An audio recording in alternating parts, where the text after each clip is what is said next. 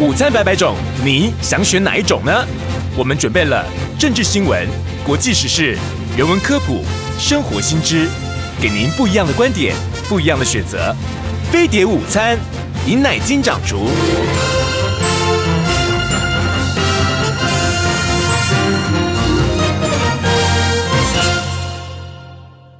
警告！十秒钟后即将登陆地球，快拿起手机下载全新飞碟 APP，接收地球大小事。欢迎回到飞碟午餐，我是尹乃菁啊。我们接下来呢，要为呢想要考公职，呃，还有国营事业的朋友呢，提供一个准备考试的选择。这就是台湾知识库的百官网公职，因为呃，不管是公职啊，或是国营事业，其实都还是蛮多人的生涯。呃，职业上面的一个选择，但是其实还蛮难考的哈。然后透过百官网公职呢，呃，提供大家一个准备考试的一个途径。那今天我们邀请到的是台湾知识库百官网公职的经理张哲维。Hello，欢迎哲维，哲维你好。主持人好，各位观众好。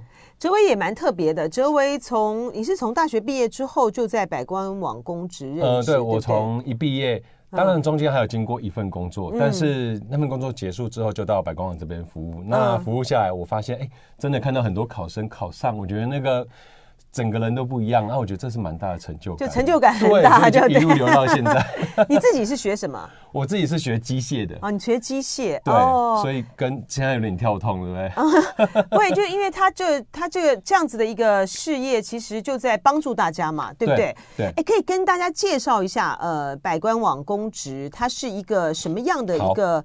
呃，机构，那它提供了什么样的服务？好，我们主要百官网公职这边呢，提供的就是跟公职还有国营事业相关有关的服务。那我们的学习模式包含了线上，好，还有我们的数位学习跟我们的云端学习三种都是有，面对面老师授课我们也有。那比较有趣的是，像呃我们开办的事业体里面，里面所有的课程有包含外交特考，包含国营事业，包含一般公职都有。像我刚刚出门早上来，昨天外交。特考才放榜，嗯，我们这边也是占了九成的上榜生。啊，所以其实我们在百官网开办公职国营事业这个已经是口碑相当久了，二零零九年到现在也已经将近十多年了。对，那目前国营事业的部分是在网络上面搜寻度最高的，所以我们会把国营事业的部分呢、啊，然后做一个加强，然后帮助想要考取的学生做考上。嗯，你外交人员特考有九成啊？九成，在我们百官网这边上榜九成。对哦，哎哎，那外交人员特考里面，因为它在光是语文类，它就有好几类啊，有英文啊、日文啊，或者西文啊，德文啊，对，所以你们那边都可以提供哦。嗯，基本上我们协助的就是专业科目跟一般的。英文语组跟专业英文，但是如果你是比较特殊的语组，oh. 那个语组你还是要自己做准备。哎、欸、哇，那你们这样子的师资库要非常的庞大。对你你们的呃公职里面，你看外交人员特考，然后还有呢，还有什么呢？一般、啊、高考、高考、普考，啊，高普考，然后特考这类的，对，对不对？对。哦，然后公职的部分，然后那个国营事业的部分呢？是国营事业的部分呢，我们在我们的呃，不管你是我等等要介绍的台电雇员，呃、或者是职员的部分，嗯、我们通通都有开办。那像今年度很热门的考试是中华电信，哦、中华电信今年招考两次，嗯，所以其实，在中华电信的网络搜寻度来说，也是非常的热门，很多考生都想要进去。像什么呃，国营事业，像什么中油，对，中，中华电信，还有台呃中华邮政，嗯、中华邮政，对。哦，台电，对。银行，银行，对，银行金融类，对不对？银行它分成，如果你是公股的，嗯、或者是你是私人的，那公股的部分你一定要透过考试才有办法做进去，嗯、那它就要需要一些，例如说面试啊，还有一些考试的技巧，嗯、这些是要有的。哇，那你们建立这个呃这个师资这个人才库的这个部分，师资的来源和人才库是从什么地方来去去收去？呃，邀请了这么多的这个老师来参是参加你们的百公职。我们主要有几个百官网公职，一个是我们有另外一个呃，我们的集团，它叫大硕集团。好、嗯哦，那我们这个里面其实大部分都是考研究所的师资。那这个师资，我们把能够使用的，把它南瓜到我们百官网这边来，这是一个管道。另外一个是我们把有教学热情的老师，那你是年轻人，然后已经是硕士毕业了，那你想要透过这个。实现你的教学理念的话，我们会做培训。那当然最好的话，我们是找到，哎，你是有考试经验的。嗯。那当然，你考完你自己是最快速可以知道说，哎，考试实质上上战场会发生什么事情。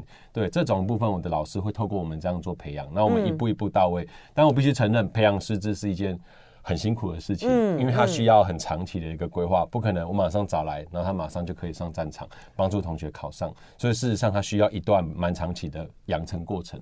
对，因为呃会教书或是有这方面的专业知识，跟去辅导人参与考试，这是两回事啊，这是两回事。哎，我也我也蛮好奇的，就是说像呃这类型的，不管是国考也好，或是国英事业的考试也好，因为它都有一些共同科目嘛，是共同科目的部分。呃，这些的这些类别的考试，它有相通的地方吗？像共同科目目前呢、啊，大部分考的都还是国文、英文、宪法跟法序。嗯，那只有一块，我刚好趁这个机会，一定要考法序哦。法序一定要考哦，几乎所有的公职都会考到法学绪论这一科。是哦，真的哦，因为它是一个基础的法科知识。哦、那你进去公务人员以后啊，你也是会碰到了，不管是民法啊、刑法啊。可能也会碰到了政府采购法，这些东西都是你可能进去之后需要做学习。这是蛮难的耶。法学绪论、法学知识，它就是一个比较概括性的，把所有的法科东西都囊括进来里面。所以这个的知识，我觉得养成是必须的。对，但是在明年考试有一点点小小的变化，就是在共同科目里面，它的公文的部分，哦，考选部已经确定会把它取消掉了。嗯，所以明年不会考这一个。但是哦，以前都要考公文写作，以前要考公文写作，但现在其实。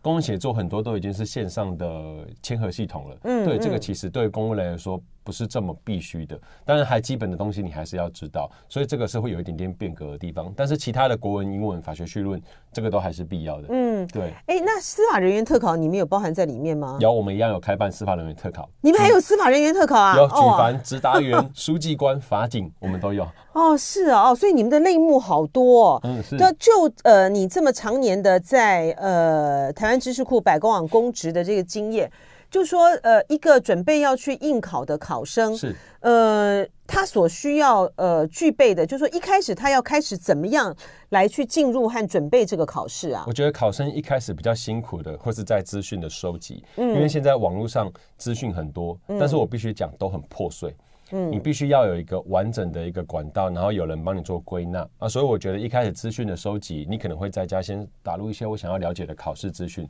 但很重要的是，我觉得，嗯、呃，你的时间允许的话，一定要到现场来，那可能先去了解一下我们已经帮你整理好的资料，啊，不管你有没有要上课，你至少先看这些资料，看完之后呢，你先确认你可以投入的考科，因为毕竟有一些考试它是有考科限制的，或者是你的资格限制。你如果连资格限制都不清楚，你就去应考，那个可能考上的机会会很低。另外，有的考试会有会有什么样的一个状况，会他会让这个要去参与这个考试的人，他发现他的资格不符。他可能会有两种状态哦，像一种是我们刚刚呃提到的，有一些特种的考试。嗯，好，我举例像警察好了，警察这个考试，或者是调查局，调查局这个考试，你就三十岁以下才能报考，它是有年纪限制。哦，真的。另外一个像。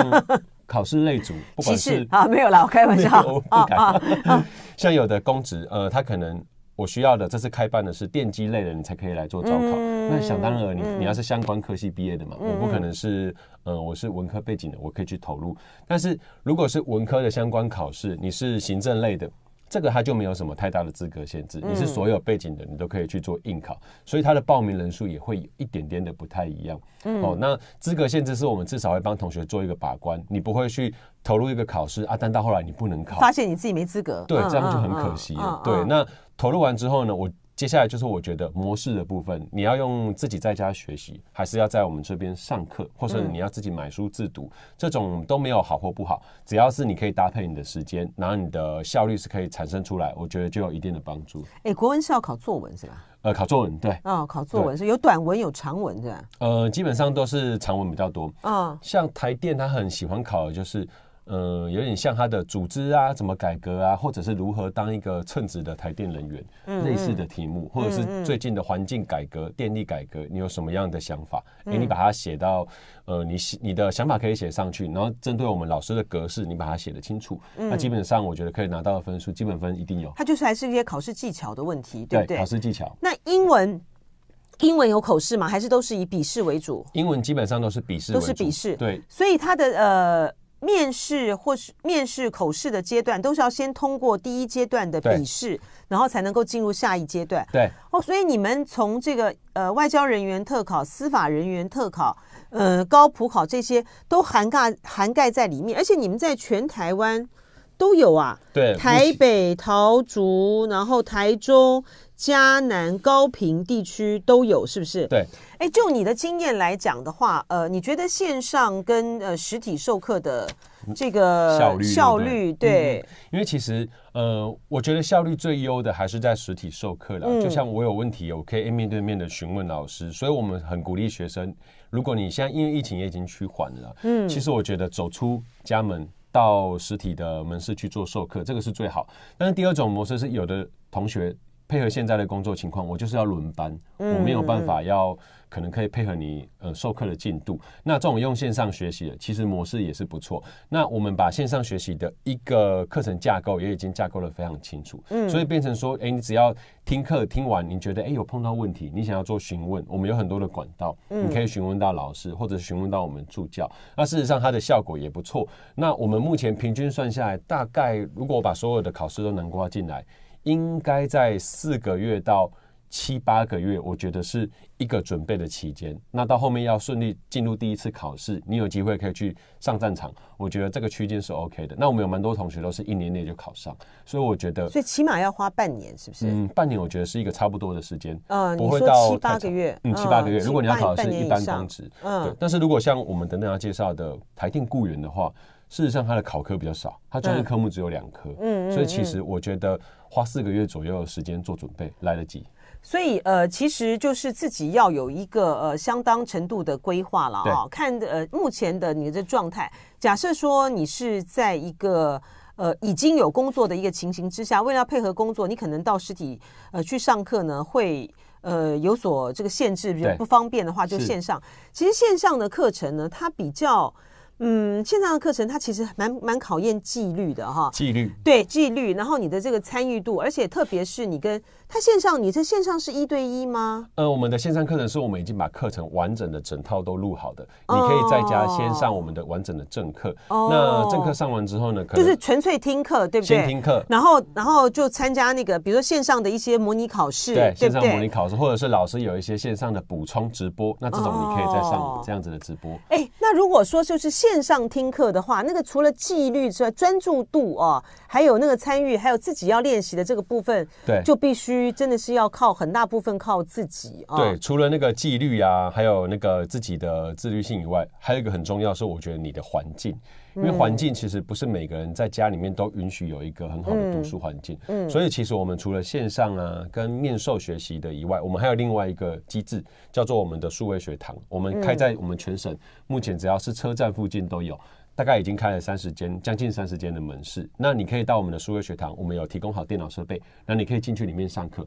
这样就免除了你在家，万一你是允时间不允许，那你没有办法在里面上课。可能你是已经新手爸妈，你小朋友在家里面你不方便上课。另外，或者是你可能在家里面可能有其他外在因素，家里面是做营业的，你没有办法有专心的一个状态上课。那可以到我们的数位学堂，我们也有做开放，那你可以到我们这边进行做上课。所以三种模式，我觉得它可以应应到大部分学生的一个需求。那这也是我们这边，我觉得在这三年疫情以来，我觉得还是持续有很多考生在我们这边学习，而且考试成绩还不错的一个效果。哦，就他透过这个线上，他也是能够达到一个不错效果。就呃，就是我们大概全台湾的人，很多人大概从小就都有这个补习的这个经验哈。对。那你就知道，就是说，呃，你在补习班上面这个上课的话，呃，可能会有这个呃，比如说同学之间啊，彼此之间还有一个互相的一个勉励啊，对，提醒啦，啊对啊，哦，或那你如果说是到线上的话呢？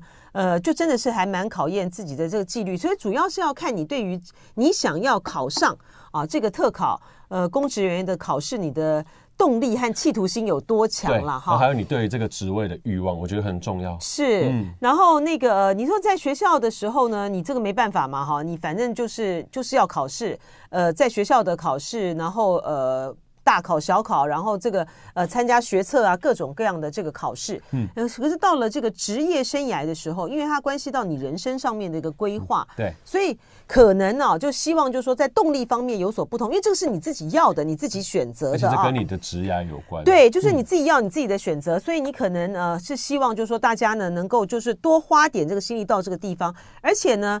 呃，台湾知识库的百官网公职，假设你选择的是线上的话呢，你依然还是有机会，就是说可以跟老师呃进行这个面对面的，就是来来去模拟像这个面试啊、口试啊方面的这个技巧。是，而且你在学习的过程中，你有任何的这个问题的话，老师也可以在这个线上面呃提供你的啊、对对，然后提供你这个回答啊。是，呃，我们来举一个例子啊，就是呃，就是说最近呢比较刚才。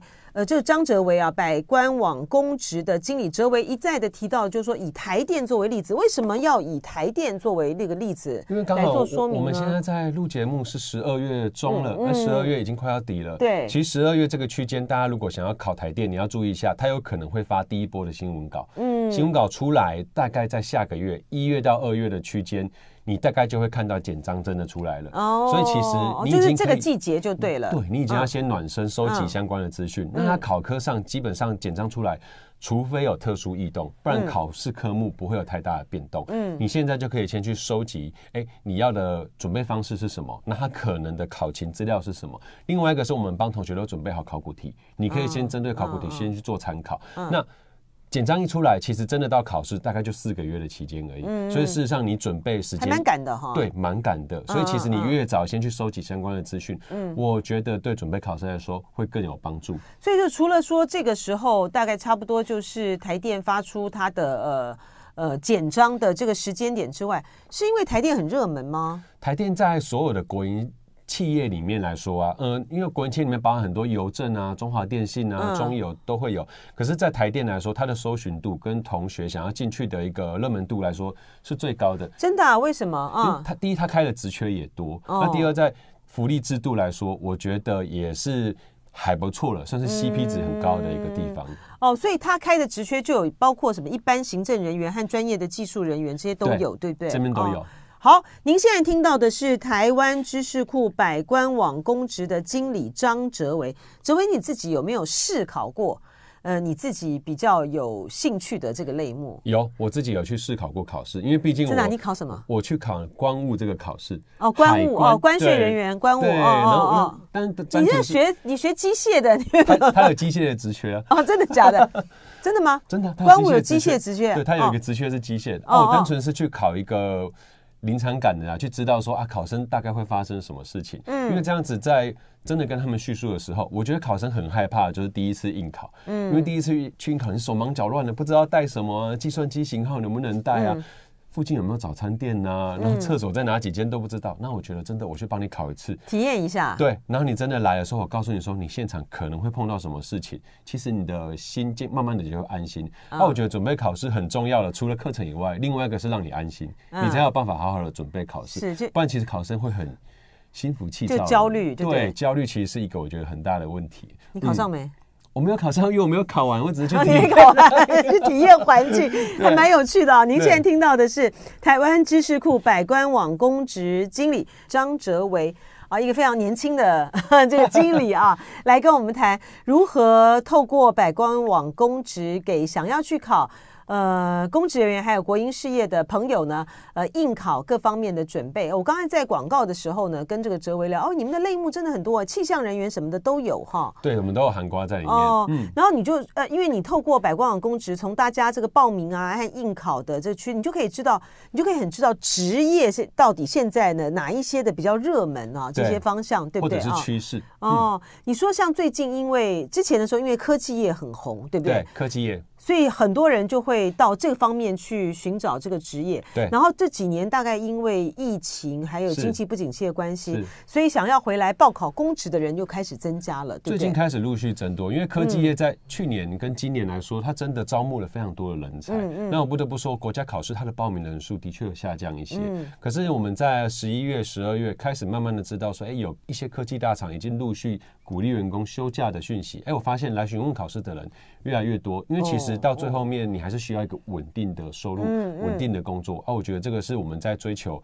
毕竟你想要之后有一个稳定的生活，还蛮重要的部分。嗯，嗯，像这个金融业应该也是很夯吧？金融业也很夯，对不对？所以商科背景毕业的去投入银行考试，其实也是非常多的。嗯嗯。嗯，然后在你们这边的话，因为呢，最近呢，呃，就是到了台电呢，可能要发这个简章的时候了啊，所以说哲维呢，要从这个以台电的。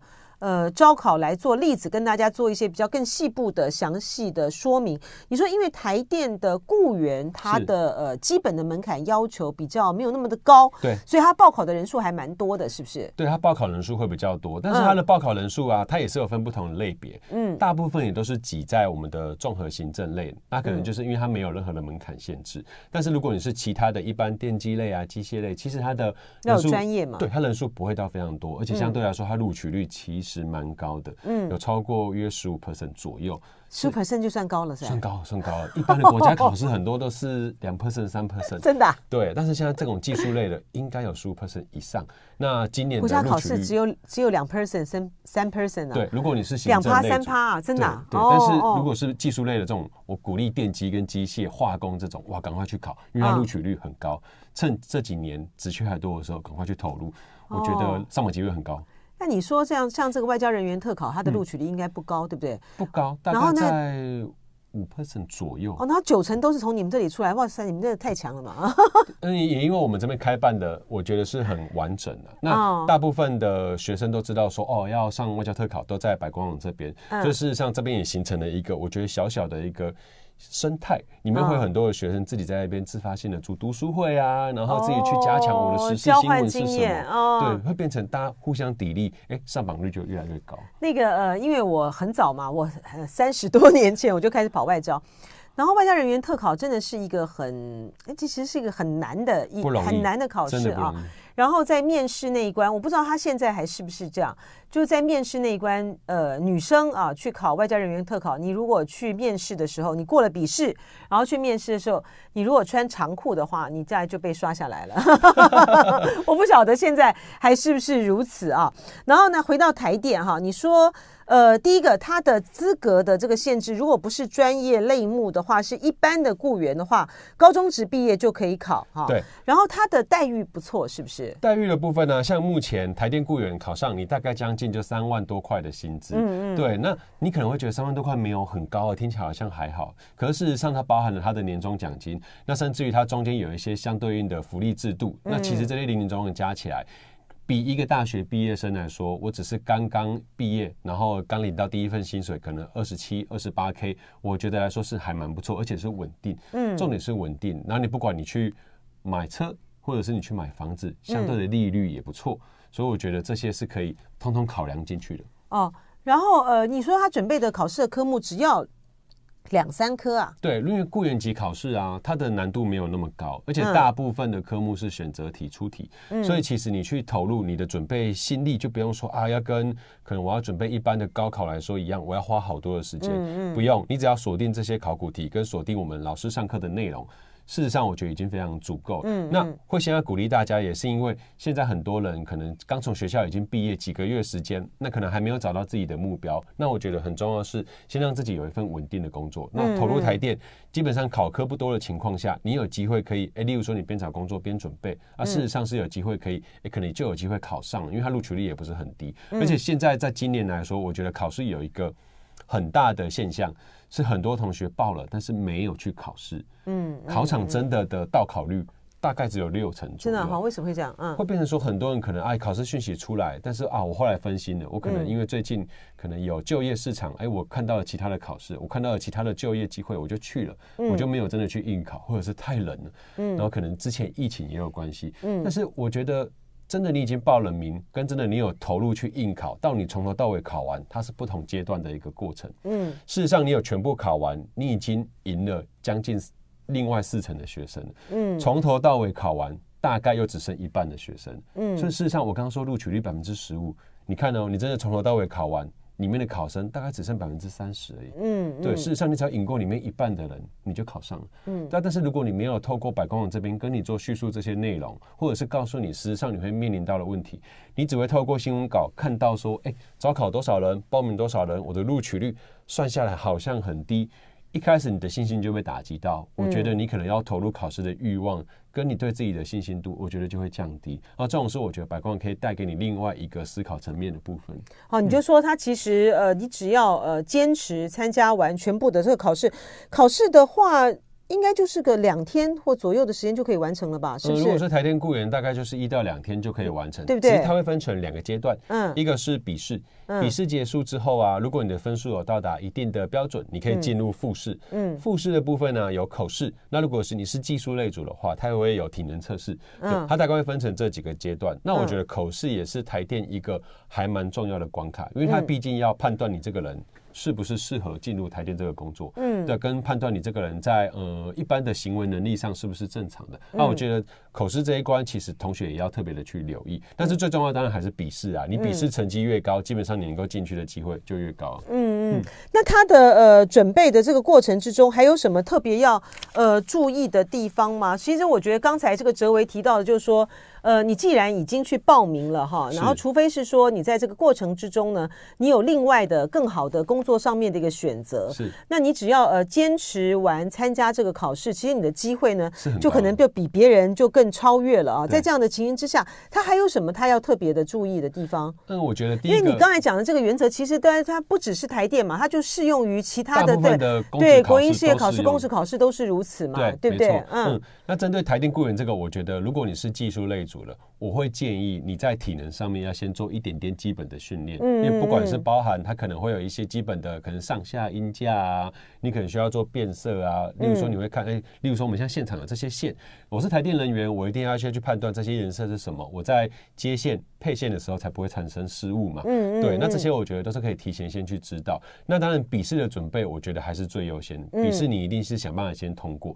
笔试科目不多的情况下，我觉得你可以专注的。能力就越高。那我还有一个建议，因为其实考试科目很多，考试它的科目会雷同。嗯，你不要说我只专注在一个考试。现在当然我告诉各位考生的是台电雇员这个考试，因为它现在就是最我们讲丢席啊，到这个时间点很当季的最热门的考试。但是它其实在考试科目上面，它其实跟很多特考类是可以。交互做使用的，事实上，你只要考试科目是重叠的，你都去应考。那透过我们在百光这边，我们会帮你做归纳整理。假设你准备一科行政学，有哪几个考试你可以去应考？你的 CP 值是高的。那整年度下来，你大概有几次考试机会？嗯，其实对于你只是要求一份稳定工作来说，我觉得这样子才是比较好的策略。哦，就是我今天准备一个考试，我并不是只能参加这项考试，对不对？对。哦，行政学，哎，像这样像这样子的，比如说你说他。现场实地呃实际的，比如说电线啦或什么这个部分，你们也会提供一些模拟吗？像电线的部分呢、啊，我们没有办法直接给模拟，嗯、但是啊，我们会有一些学长姐的分享，他会回来分享说哦，大概现场你会碰到什么样的情况。嗯、那因为其实会考相关类组的比较多，你可能都是高中或者是高职，你是相关科系的，嗯、所以这个我比较不担心一般的学生，因为他这个其实应该有一些些的经验。嗯，反倒是很多都会害怕在笔试这个部分，哦，因为其实他考试的科目啊。嗯，我举例电系来说好了，可能会有物理啊，那、嗯、可能会有基本电学，嗯，哎、欸，这个可能是你在高职、高中学过，但是你不强，嗯，你可能会担心，哎、欸，我可能不熟悉，我去考试会不会分数不高？嗯、哦，这种我会建议你先把它加强，是，或者是说在学校的时候就在混了，因为现在大学、啊、或者是说离开，对对对，就离开了一段时间之后，你也不见得呃能够就熟悉，这样应考总是一个不一样的。要等要再次的哈，再次的去温习这些课程，嗯、而且要针对考试的呃类目呢来进行加强啊。希望这个台湾知识库的百工公职可以给所有呢希望呃要去呃报考呃国营事业或者是公职的这个朋友们呢，给您提供这些参考。非常谢谢张成维今天带给我们这些经验分享，谢谢，谢谢主持人，谢谢，祝福各位听众，谢谢。对，也祝大家呢，如果您希望考公职的话，一切顺利。好，嗯、拜拜，拜拜，拜拜。